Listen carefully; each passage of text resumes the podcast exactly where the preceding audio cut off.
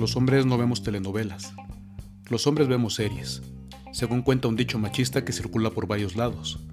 Yo estoy viendo Doc, Nelle Tue Mani, producción italiana que cuenta la historia del doctor Andrea Fanti, jefe de medicina interna en el Policlínico de Milán, que sufre la venganza del padre de un menor que falleció a causa de una negligencia médica y que él achaca al doctor Fanti.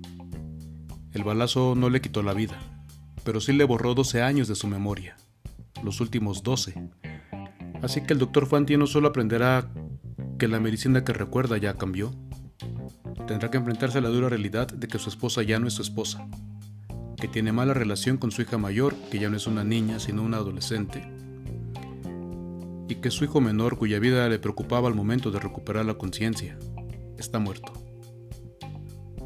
Quienes formamos la iglesia todas y todos los bautizados, desde el Papa hasta el último de los bautizados, como decía el padre Pepe Torres, podríamos enfrentarnos a lo que bien podría llamarse el síndrome Fanti, pues solemos comprender la escena narrativa de San Lucas fuera de contexto como si se nos hubieran olvidado de pronto los últimos cinco capítulos del Evangelio.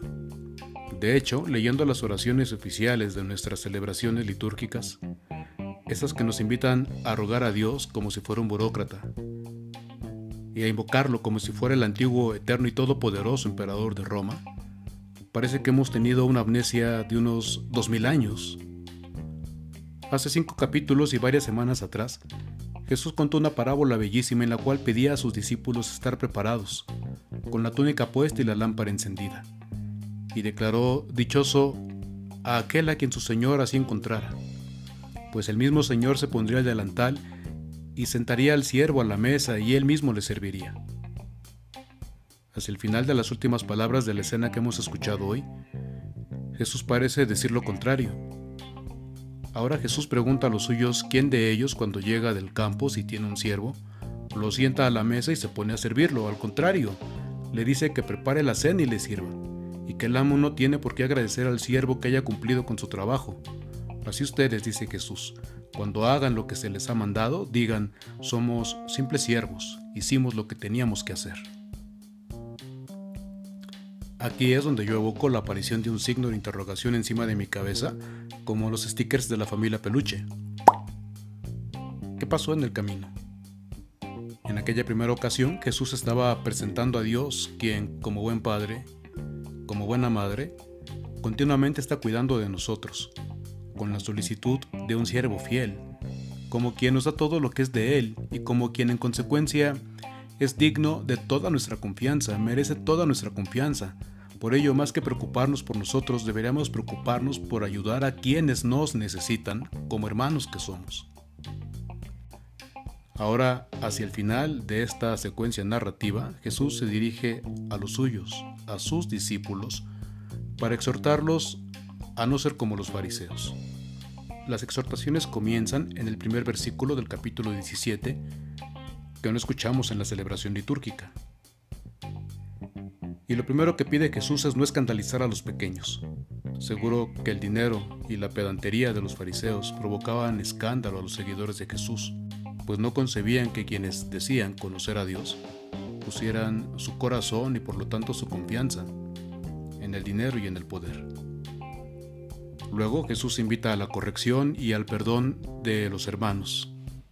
No quiere que ellos se traten a la manera juzgadora y excluyente de los fariseos, mucho menos que lo hagan en el nombre de Dios, que es misericordia absoluta, como lo mostró por medio de las parábolas de la oveja, la moneda y los hijos perdidos.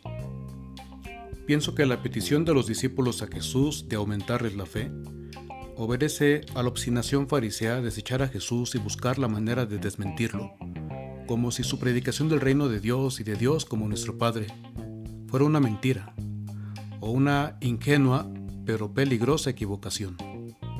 Y naturalmente la respuesta de Jesús sorprende, porque no les dice, sí, claro, aumentaré su fe. Tampoco les dice, repitan, Señor, aumentame la fe. Más bien les lanzo un reproche. Si tuvieran fe, aunque solo fuera como un grano de mostaza, dirían a este árbol, arráncate y trasplántate al mar. Y les obedecería. Con esa respuesta Jesús da a entender que la fe no crece, no puede aumentarse. La fe y la fe como confianza en Jesús y en su Padre. Simplemente se tiene o no se tiene. Nunca es mucha ni poca, porque no es algo. Es una actitud vital que da color al corazón. Significa también que no se puede ser seguidor de Jesús por medio tiempo. Se le cree, se confía en Jesús o no se confía en Él ni en su mensaje. En otras palabras, significa que o somos hijos o somos siervos, pero no las dos cosas. Los siervos obedecen por miedo. Los asalariados obedecen por interés, para ser recompensados. Pero los hijos, los hijos no obedecemos. Como bien sabía Miguelito, el amigo de Mafalda, que un día protestaba fehacientemente, pero mamá, los hijos no podemos ser tan monstruos y bañarnos sin oponer resistencia. Los hijos no podemos ser tan degenerados y comer sin chistar. Los hijos no podemos ser tan desalmados y portarnos bien. Sería cerrarles a nuestras propias madres sus fuentes de trabajo. Los hijos, los hijos no obedecemos como esclavos. Los hijos estamos a la escucha como adultos y discernimos como gente responsable y libre que somos. Los hijos acogemos el amor de nuestros padres y dejamos que este amor nos haga crecer y nos impulse en la vida. Solo que lo aprendemos poco a poco, lentamente, como canta Juan Gabriel. Yo soy iglesia porque soy bautizado. Esto significa que soy y me sé familia de Dios. Yo soy hijo de Dios porque el Padre de Jesús es también mi Padre. Y esto no se nos puede olvidar, esto no se nos puede perder de vista. En el Antiguo Testamento los judíos se amarraban unas cajitas de cuero que contenían el texto fundamental de la Escritura, Shema Israel. Escucha Israel, el Señor es nuestro Dios, el Señor es uno. La ley pedía llevar estas palabras siempre frente a los ojos y junto al corazón. Por eso las anudaban con largas tiras de cuero llamadas filacterias sobre la frente y en el antebrazo izquierdo a la altura del corazón. Nuestra liturgia y nuestras oraciones oficiales tendrían que llevarnos a tener bien grabadas en la mente y en el corazón que somos hijas e hijos muy amados del Padre y que lo somos para siempre y por encima de todo. Es algo que tenemos que recordar y por eso mismo es algo que tenemos que celebrar. En la Eucaristía celebramos el gozo de ser hijos, el amor de nuestro Padre que nos convoca y nos alimenta entrañablemente, maternalmente, con su propia vida comunicada en la vida de Jesús que se nos hace presente en el pan y en el vino, que partimos y compartimos. Es el Hijo a quien hacemos presente, vivo y resucitado, levantado de la cruz en cada celebración. La metáfora de los árboles que se arrancan no tiene nada que ver con espectaculares actos de magia, como una curación instantánea, o el sacarse la lotería, o la repentina conversión de los delincuentes, sino con la fortaleza de una confianza en nuestra identidad de hijos y en el amor de nuestro Padre que es en quien se cimenta esa identidad, una confianza a prueba de toda adversidad, como pueden serlo las enfermedades incurables, la miseria, la violencia y la misma muerte. 1500 años antes de Cristo, nieta de Faraón, hija de Faraón, hermana de Faraón y esposa de Faraón, Hatshepsut tenía 16 años cuando Tutmosis II, el inútil enfermizo con el que estaba casada, como escribió Daniel López Villa, quien cuenta la historia, se murió. Solo tenía una hija en ese momento, Neferuna, que de acuerdo con la tradición no podría ser faraón, pero sí esposa del siguiente faraón. Hatshepsut supo ingeniárselas de tal manera que no solo logró ser la madre regente del pequeño sobrino de dos años que sería faraón, al alcanzar la mayoría de edad. Logró erigirse ella misma en faraón y, como todo faraón, se asumió como diosa. Fue relegada más tarde por Tutmosis III, quien probablemente mandó destruir todo vestigio de Hatshepsut.